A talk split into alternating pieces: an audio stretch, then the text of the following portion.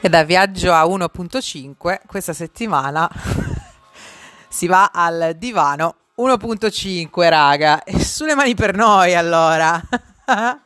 Sono rimasta qua perché i viaggi sono finiti. La bisaccia è vuota ed è tutto un momento di grande cambiamento. L'unica cosa che non è cambiata è il titolo del podcast però visto che abito in una città dove mediamente ne succedono 100 al giorno ho pensato boh, io resto in contatto con i miei amici lo stesso, parlo lo stesso con loro che non, che non vivono qui e cose da raccontare ce ne sono a pacchi proprio, con la pala, con la pala. Quindi sta settimana va così, vi beccate eh, le chiacchiere che ho fatto sulla A Autobahn numero 100, quindi la controversa opera che dovrebbe essere eh, costruita a partire dal 2027 per completare l'anello autostradale che gira intorno alla città di Berlino, così come eh, l'anello ferroviario eh, della Rigbahn. Poi vi beccate un po' di admin, che significa comunicazione di servizio, per esempio perché si parla in italiano e non in spagnolo, oppure eh, perché da pochissimo sono su TikTok e che cosa questo ha comportato. Spoiler alert, mucha merda. e vi beccate anche eh, il merdone a colori, né vero, del Gorlitzer Park, che oltre a essere eh, in pratica a tre metri dalla mia porta di casa, è anche ogni tre articoli su tutti i giornali cittadini ormai, perché sembra che... Ehm, beh, sembra che sia necessario parlarne, ecco, però vi spiego tutto. Dale, dale!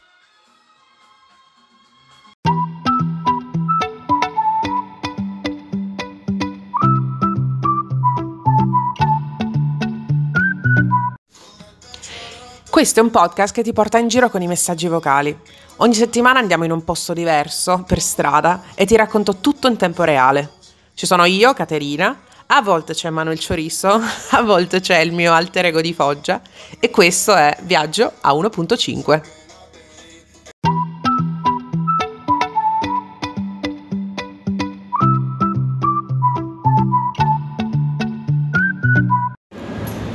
Cavalier Ronchi, Ah, rieccoci, por la. E grazie per avermi raccontato del tuo vicino di casa eh, ottomano, perché effettivamente eh, la stessa situazione ce l'abbiamo più o meno qua, eh, dalle nostre parti. E nelle note vedrai che io ho scritto lancio balcone turco, che non, non immaginarti gente che prende a picconate i balconi per lanciarli, no? Però qua a Berlino eh, chi ha fatto Capodanno a Berlino sa perfettamente che c'è un quartiere dove non bisogna andare, no o no, che è il quartiere di Neukölln, la nuova colonia per eh, chi ha studiato con Erasmo da Rotterdamo e perché non bisogna andare? Perché eh, dai balconi di Neukölln durante la notte di Capodanno viene eh, defenestrato qualunque oggetto, cioè sono UFO da tutte le parti. Non c'è, oddio, teoricamente sì, ci dovrebbe essere come regola il buonsenso, e cioè cerchiamo perlomeno di eh, di fare in modo che nessun cittadino perda la vita durante, eh, durante la notte di Capodanno, soprattutto che nessuno venga colpito da oggetti contundenti, possibilmente volanti. Però la verità è che um, non... Eh, non c'è mai davvero stato un controllo a tappeto, cioè no, io ricordo di aver eh, schivato questo, questo, scenario perché l'unico capodanno che ho passato qua l'ho passato nel 2020 e comunque non potevo uscire di casa. Ehm, però mi ricordo quando rullo di tamburi e anche grandi fischietti la Germania uh, vinse il campionato, se non sbaglio, europeo di football. E mi ricordo che tornando a casa, abitavo a Neukölln all'epoca, io e i miei coinquilini eh, siamo tornati a casa tipo come dei ninja, cioè passando sotto i tombini, in mezzo alle tegole, in mezzo ai tubi di scarico, perché dalle finestre lanciavano qualunque cosa, qualunque oggetto fosse eh, disponibile, anche piatti, bicchieri nuovi per dire, eh, cose tra l'altro accese, oggetti in fiamme anche abbiamo visto, piccoli, tipo un tovagliolo di stoffa in fiamme lanciato così. E, ehm, e quello so, è una gioia incontenibile, però soprattutto nella nuova colonia, quindi credo che ehm, si allinei abbastanza al racconto che mi hai fatto del tuo vicino di casa. E, che ti devo dire? Sì, essere italiani forse nella scala dei più cattivi può aiutare, ehm, però non avendo ancora noi ehm, una presenza diciamo dominante su un quartiere specifico di Berlino, almeno che io sappia, eh, per adesso ci dobbiamo un po' arrangiare occupando la strada eh, con eh, insomma la nostra presenza sempre molto discreta, sobria e soprattutto impercettibile, soprattutto a livello acustico. Mi sa che ti stai confondendo con Gorlitzer Park perché io sono invece al come si chiama skate yard, vabbè. Comunque sono vicino al Cassiopeia dove c'è l'Astra e dove ci sono Suicide Circus, eccetera. C'è un, um, un, posto dove si può arrampicare, c'è un beer garden, c'è l'half pipe qua dietro. Vuoto perché oggi c'è il sole, quindi giustamente la gente se lo sta godendo, spapparanzata da qualche parte. Però no, il Gorlitzer Park è dove vivo io, cioè non vivo dentro, grazie però vivo veramente molto molto molto vicino, cioè un isolato praticamente, 60 secondi a piedi. E boh, Gorli è un parco, in questo momento non so perché, ma ehm, è un po' su giornali, un po' sulla bocca di tutti. Dico non so perché, perché in realtà sono dieci anni che la situazione non è mai stata tranquilla, però adesso in agenda, secondo l'agenda, Mm, se ne parla di più perché ovviamente c'è una spinta mm, verso un certo tipo di, di, politica che si vuole fare. Quindi cosa è successo? Eh, è un parco al momento chiuso da un muro con quattro porte, due sui lati corti diciamo e due sui lati lunghi perché ha un po' la forma di una cartofel. ha una forma ellittica, rettangolare. E, mm, è una piazza di spaccio a tutti gli effetti, cioè lo è sempre stata, anche se in passato si è proposto più o meno uh, tutto un palmarès di soluzioni che però uh, non hanno avuto molto esito. E quindi mi ricordo, per esempio, boh, prima della pandemia c'era, questo, c'era stata questa proposta di creare dei punti vendita di cibi, servizi dentro il parco, insomma, un po' da stemperare la tensione che, ehm, che, che c'è, perché c'è, perché basta camminare mh, dentro e ti accorgi immediatamente che ci sono persone che eh, spacciano e, e, questo crea della tensione. Quel progetto lì è finito abbastanza alle ortiche. C'è stato poi un artista che ha per 24 ore piazzato una statua eh, intitolata L'ultimo eroe, se non sbaglio, ed era una statua commemorativa raffigurante uno spacciatore con un telefono in mano e una bustina di qualcosa.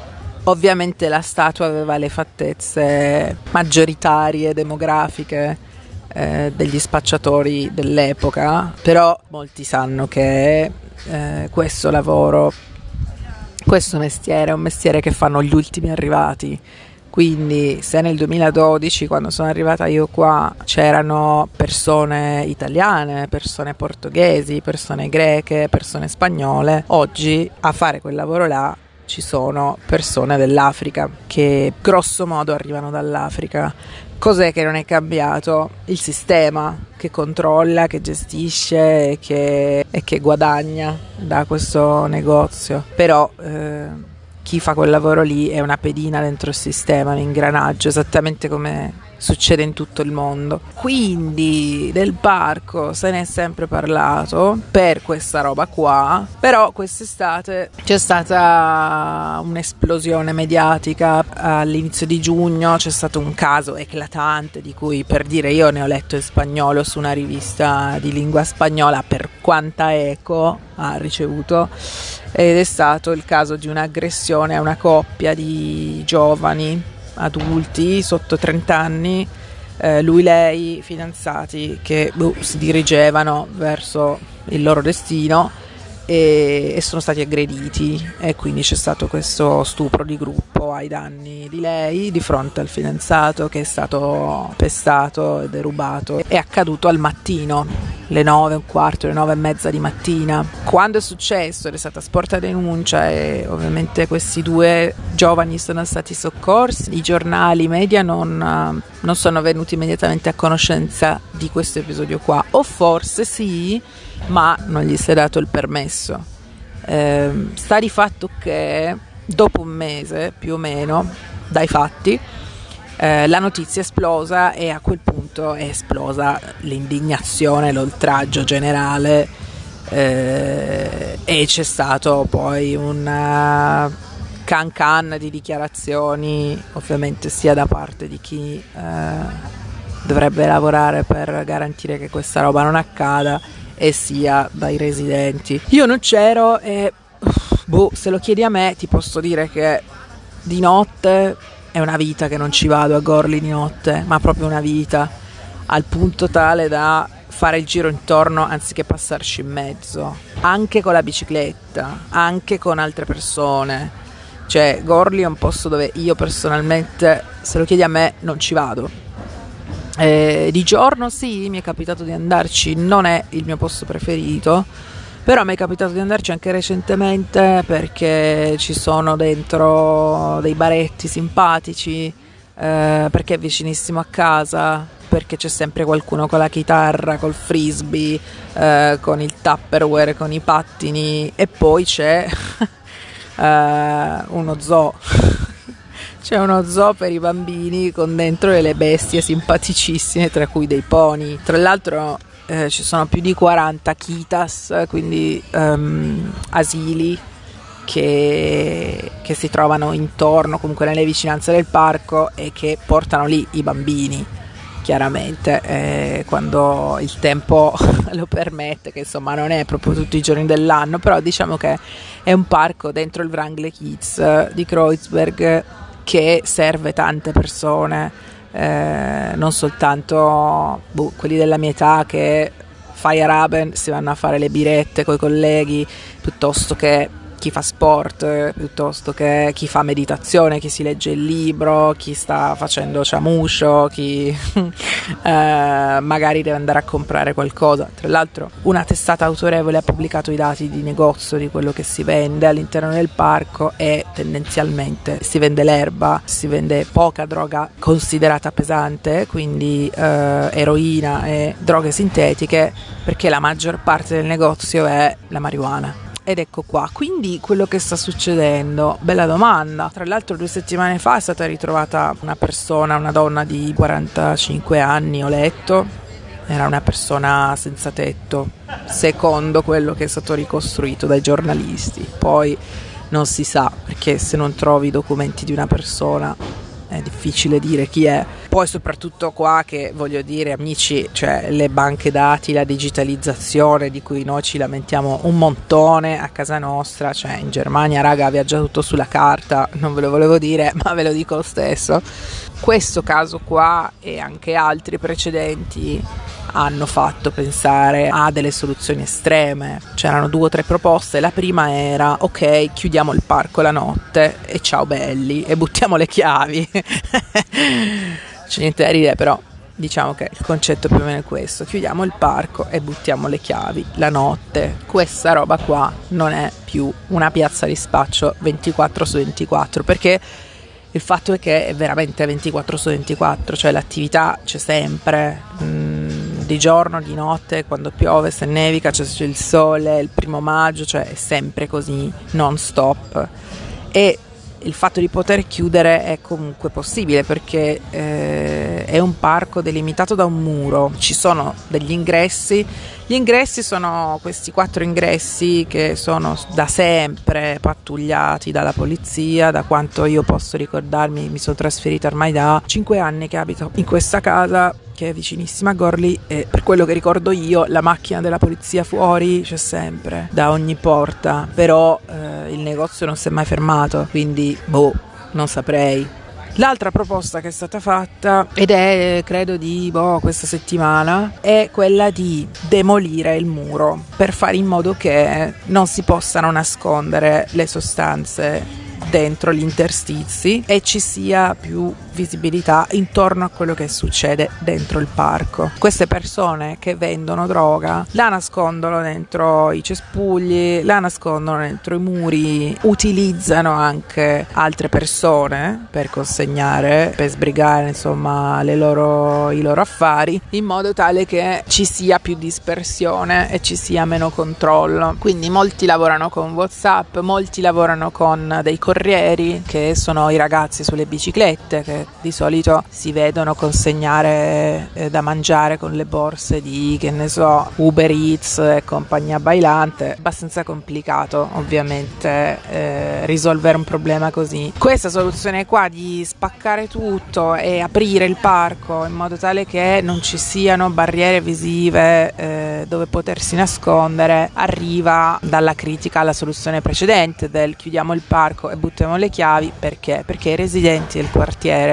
tra cui ci sono pure io, giustamente dicono se chiudiamo il parco non è che finisce il negozio, il negozio semplicemente ha bisogno di un altro posto. E dove va? Nel nostro quartiere, quindi agli incroci, vicino a Reve che è il supermercato, diciamo quello un po' più grande che c'è nel quartiere, che è già, è già difficile non incontrare nessuno che venda niente davanti a quel supermercato, c'è sempre la polizia, ci sono sempre eh, i ragazzi che spacciano, quindi è qualcosa che sta già succedendo in realtà. Quindi non so, io credo che sia un problema mega difficile da risolvere, sicuramente le soluzioni estreme hanno dei difetti, però qualcosa deve succedere per forza, perché ti dicevo, è un posto che serve tante persone e in questo momento se guardi anche il quadro europeo c'è la spinta a destra praticamente c'è in tutti i paesi non è soltanto la Germania c'è, c'è, siamo pure noi Polonia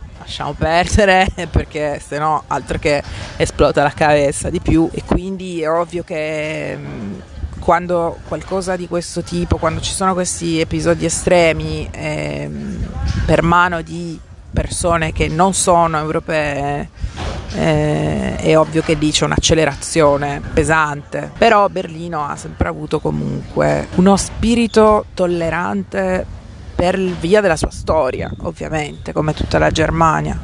E perlomeno qua eh, la profilazione razziale che viene fatta dai media piuttosto che le istituzioni è sempre stata denunciata, cioè nessuno si può permettere di dire eh, rimandiamoli a casa loro piuttosto che ah la colpa è di questi qui che arrivano dall'Africa, cioè nessuno si può permettere di dire una roba così, infatti quando succede cioè, saltano le teste, un gran casino. Ed è sempre lo stesso problema che io ho visto dappertutto, non solamente qua, di fronte al pericolo i sudditi del regno chiedono sicurezza e il re come risponde? Con bene io vi do la sicurezza però voglio un po' della vostra libertà. Che facciamo? È molto difficile, cioè in un mondo fatato, idilliaco, ti direi che è il sistema che deve essere smantellato da una parte, perché comunque non sono assolutamente le pedine il problema, le pedine sono quello che del problema si vede, però il fatto che i gruppi criminali abbiano fra i loro business abbiano quello della droga è un fatto, è un fatto che f- funziona orizzontalmente così. Quindi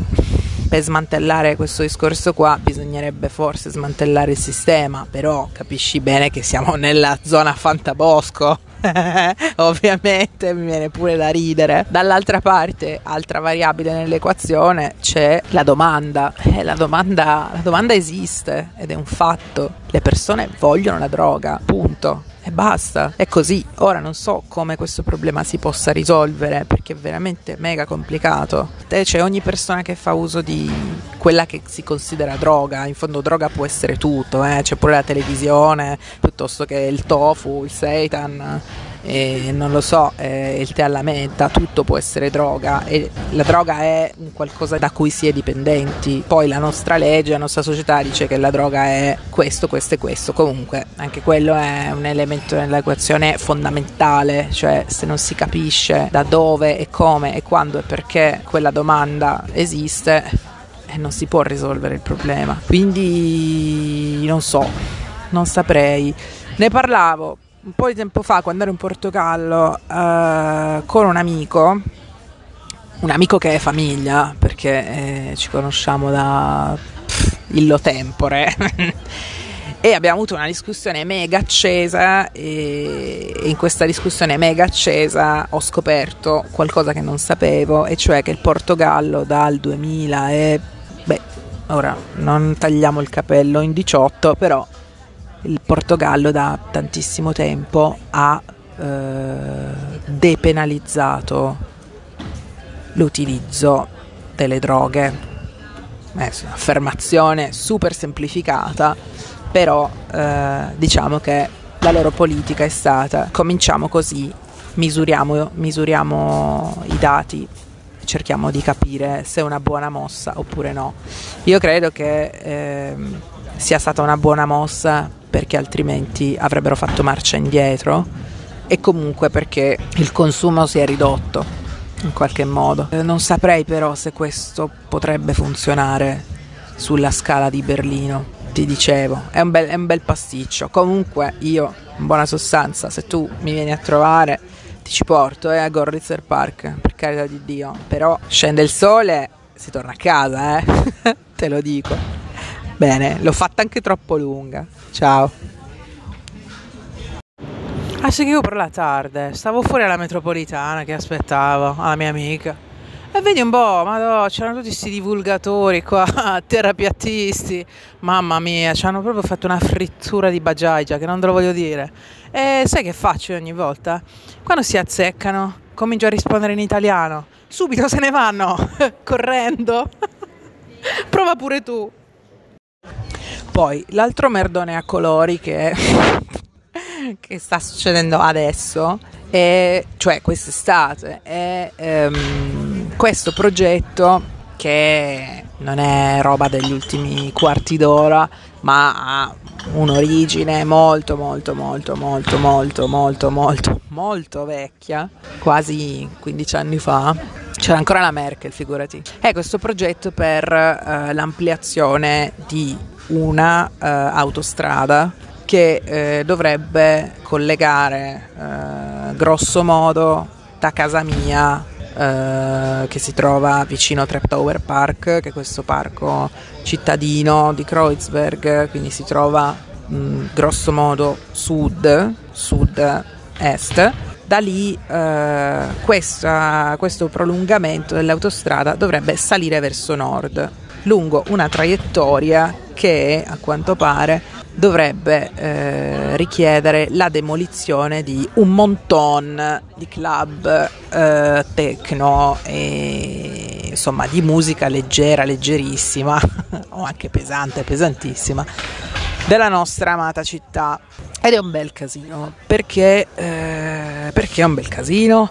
È un bel casino perché, come ti immaginerai, eh, è una questione molto molto polarizzata fra chi dice ecco, però il progetto è stato approvato già nel 2016 e dovrebbe partire nel 2027. Sì, ci serve, ci serve assolutamente perché i mezzi pubblici non sono, sono un po' antiquati, non riescono a gestire tutta quanta la mobilità cittadina, questo prolungamento ci serve e poi ci sono quelli che dicono ma neanche per sogno, questa è un'idea folle perché è assolutamente anacronistico pensare di aumentare il volume del traffico automobilistico in un momento storico dove eh, siamo alle pezze a livello di surriscaldamento globale, di inquinamento e questa è una parte insomma del, è, un, segmento no, dell'argomentazione. Poi ce n'è un altro che, che riguarda la combo tra chi la pensa così e chi va anche a farsi le festazze che dice ecco ma noi siamo una città globalmente rispettata, conosciuta per la nostra cultura di club e che facciamo? Buttiamo tutto giù adesso che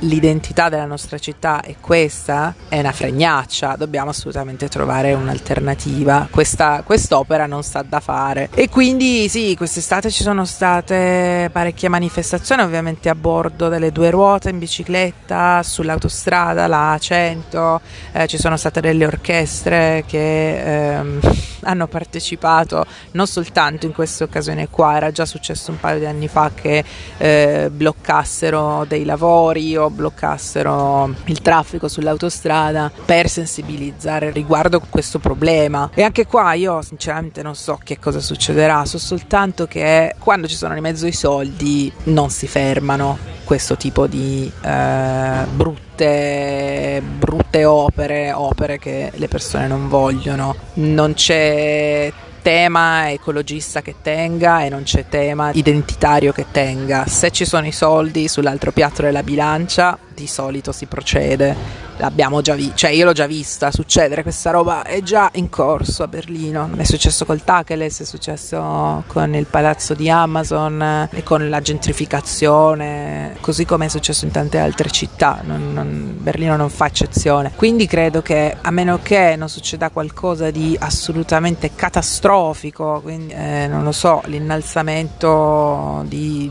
5 gradi di temperatura nei prossimi 5 anni, io credo che questa questa opera sarà fatta e portata a termine.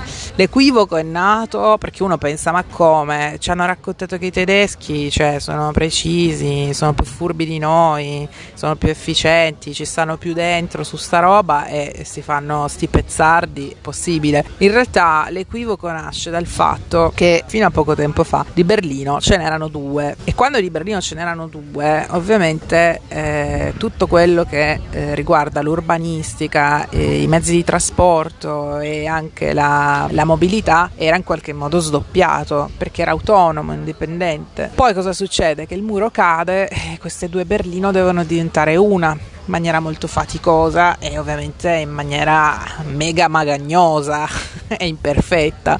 Quindi questo progetto qua arriva da quella storia lì quando si stava già pensando di avvicinare queste due città e di collegarle meglio e di rendere più fluida la, la, la mobilità fra queste due parti. Ecco perché narra la leggenda teutonica che molte residenze private, molti edifici non abbiano mai, mai, mai visto la partenza dei lavori in quella traiettoria lì, perché tutti sapevano che su quell'area lì prima o poi qualcosa di brutto a quanto pare sarebbe successo. E I club d'altra parte qua a Berlino sono dei posti che non sono quasi mai stati costruiti ad hoc per diventare sala da ballo con la strobo, anzi proprio il contrario. Qua quando il muro cade i club diventano tutto ciò che si può occupare possiamo occuparlo, gli possiamo mettere l'acustica, le luci, dagli che diventa un club. Ecco perché ci sono dei posti incredibili, unici, che esistono soltanto qui. Vedremo un po' che cosa succederà e se l'opinione pubblica riuscirà a spostare eh, la decisione o a, non so, ottenere delle alternative o chissà qualcosa di meglio ancora, non lo so, però io sono un po' fra io sono un po' nel team scettici, cioè io è vero che abito nella città che narra anche qua l'antica leggenda ha fatto desistere persino Google che eh, anni e anni e anni fa aveva in cantiere un progetto che eh, avrebbe implicato un sacco di nuovi edifici e lo smantellamento di, di vecchi edifici, la demolizione, eccetera. E non ci sono riusciti o hanno cambiato idea. Non è mai stato chiarito in realtà questo. Però buh, è anche vero che i tempi sono cambiati, però è anche vero che eh, a quanto pare demolire questi club eh, costerebbe una fraccata eh, di vecchi marchi tedeschi che diventano 9 euro, ma che comunque eh, sono mancanti a quanto pare e quindi non si sa, non lo so. Forse succederà e forse no. Comunque dovrebbe tutto cominciare nel 2027, non domani. Quindi forse un po' di spazio di manovra ancora c'è. Non lo so, io spero, però ogni tanto quando ci, ci sono queste situazioni qua dico ho già visto come ci hanno preso tutto e quindi chissà, forse succederà di nuovo. Ah! TikTok, TikTok è, TikTok è il figlio della bestia, cioè TikTok è secondo me il preludio all'estinzione della nostra specie, è proprio la prova che ci rimane poco tempo, sul serio, io lo uso da due giorni e mi sono immediatamente resa conto che ha un loop infinito di contenuti, infinite possibilità di combinazione degli hashtag e una banca dati praticamente in espansione come l'universo perché ogni secondo che passa ci sono non so quanti contenuti che si aggiungono a quelli che esistono già. Io credo che sia una delle invenzioni più, non lo so, utile da una parte perché se, se ti serve informazione su un argomento qualunque, qualcosa trovi per dire sono andata a controllare ovviamente i fresconi che sono andati al Burning Man, al Burning Man, che sembra un po' il Bur- Bourguignon Man Festival. Quando lo dico io Savoia. Comunque sono andata a vedere che succede da quelle parti a... nel deserto e in tempo reale c'era qualcuno che addirittura trasmetteva dal vivo livelli che neanche il Pentagono e se ti serve informazione su come assemblare qualcosa, come montare qualcosa, come trovare qualcosa, tutorial di ogni tipo. Non ho provato temi, eh, come si dice, seri o professionali, però credo proprio che ci sia pure quello, oltre ovviamente a come cazzarandare la lampada nel soggiorno, per dire. Non lo so, non so che fine faremo, però io ho un amico che lavora qui a Berlino e lui mi ha spiegato che c'è gente che proprio su TikTok fa 5-6 stipendi attraverso questo sistema dei regali e a quanto pare ogni persona che sta guardando il tuo video piuttosto che la tua diretta può regalarti dei simboli, ci sono diversi simboli, ci sono i pacchetti di regalo, ci sono le rose, i calzini sporchi, la dentiera, non lo so, sto inventando. E, e questi simboli corrispondono a del money. Eh, vengono poi rendicontati e vengono poi fatturati e vengono poi eh, a cadere, a piovere nelle bisacce di questi eh, malfattori che in realtà è la traduzione italiana per content creator. Aiuto. Non so te, però il fatto che i messaggi vocali secondo me sopravviveranno, come sopravviverà la radio.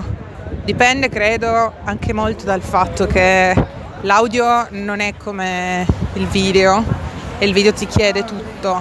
Ti chiede tutto e ti toglie tutto allo stesso tempo perché ti chiede le orecchie, gli occhi, un sacco di energia cerebrale.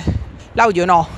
Quando ascolti l'audio puoi fare quello che vuoi, puoi fare workout, puoi pulire casa, puoi guidare, eccetera. E anziché toglierti tutta la fantasia, come fanno i video che ti raccontano tutto, ti fanno vedere tutto, tra un po', cioè, quando tutti potranno permettersi Apple Vision Pro, cioè ci saranno addirittura sei sensi connessi a una realtà che forse è addirittura troppo, non lo so, forse almeno quello che a me affascina dell'audio e della comunicazione eh, che è soltanto audio è proprio questo, che c'è sicuramente un input che è audio, che ti prende solo le orecchie, però il resto poi lo puoi fare tu se vuoi, esattamente come quando leggi un libro, c'è una voce che parla per te, con te è solo per te in quel momento, però tutto il resto è creazione tua, libertà, cosa che eh, ovviamente non può succedere con eh, i video e, e compagnia bailante, come si suol dire. Infatti, dopo quasi una settimana di, di, TikTok ho notato che quando si, si apre TikTok qualunque cosa sia in riproduzione eh, sul telefono, quindi Spotify, un messaggio vocale, cioè qualunque altra applicazione che sta facendo uso o del microfono o dell'altoparlante, viene spenta.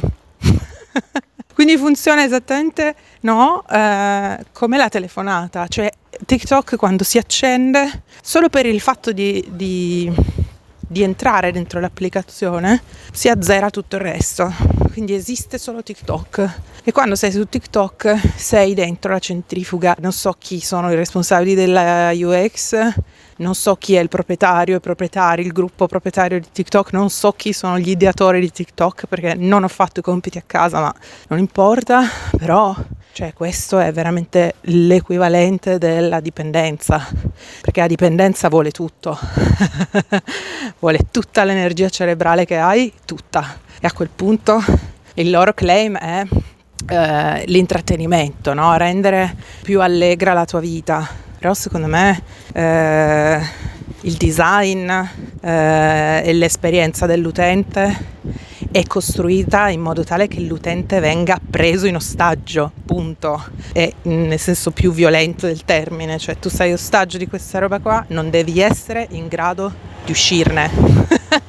Quindi io lo sto usando con il metodo eh, Pomodoro, mi sa che si chiama. E quindi ho un clock, carico quello che devo caricare, quando suona il, l'allarme, la sveglia, eh, stacco tutto Infatti l'ho installato sul eh, cellulare di test che mi portavo in giro per l'America Latina, che è tutto sfasciato, quello del 1990 e, e, sul telefono che uso, e che mi porto in giro, non ce l'ho TikTok, cioè proprio no, assolutamente.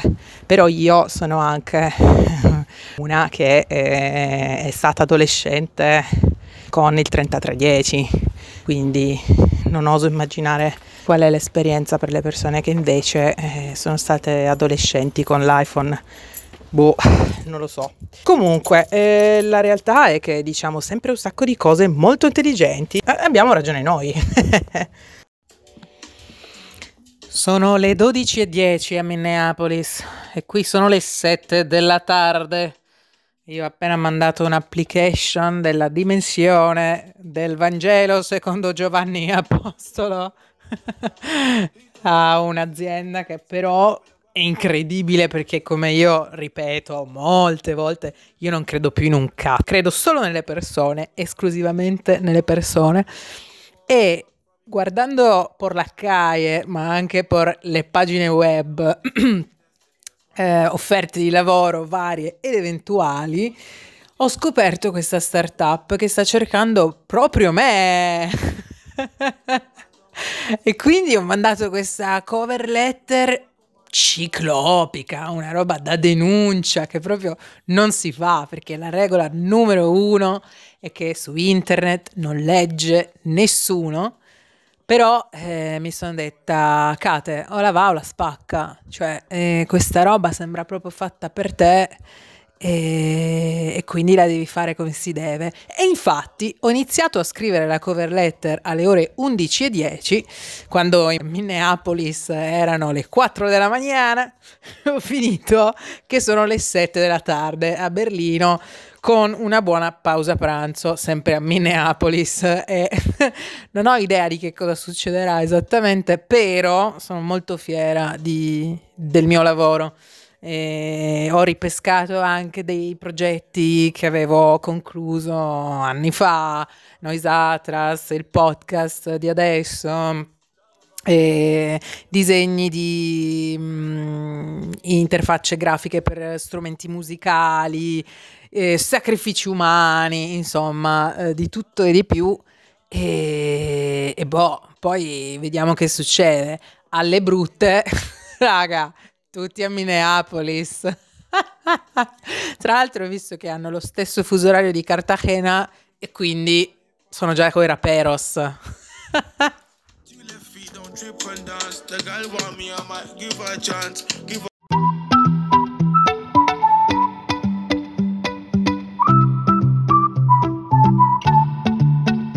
Ed eccoci qua alla fine anche per questa settimana, però si ritorna di giustezza la prossima settimana. Con cosa? Dipende, dipende, potete deciderlo anche voi. Infatti, nella descrizione dell'episodio in Spotify c'è un link che si può utilizzare per inviarmi un messaggio vocale.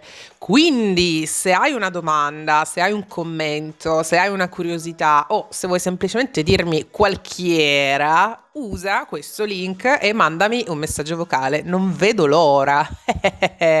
ehm, c'è anche un indirizzo email che è viaggio 1 per 5 chiocciola gmail.com attenzione però no dick pic grazie.